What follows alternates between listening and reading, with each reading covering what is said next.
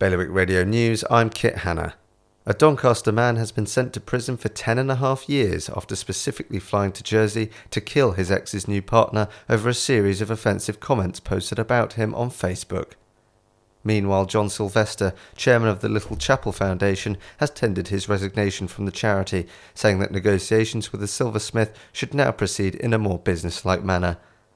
A proposed extension to a St Helier home has been blocked by the new Environment Minister amid concerns about its overbearing nature and impact on sunlight.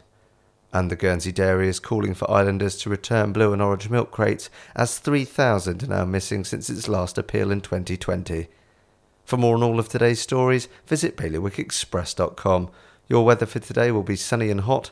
Wind will be a northeast light force 3 to moderate force 4, and there'll be a top temperature of 22 degrees. Bailiwick Radio News.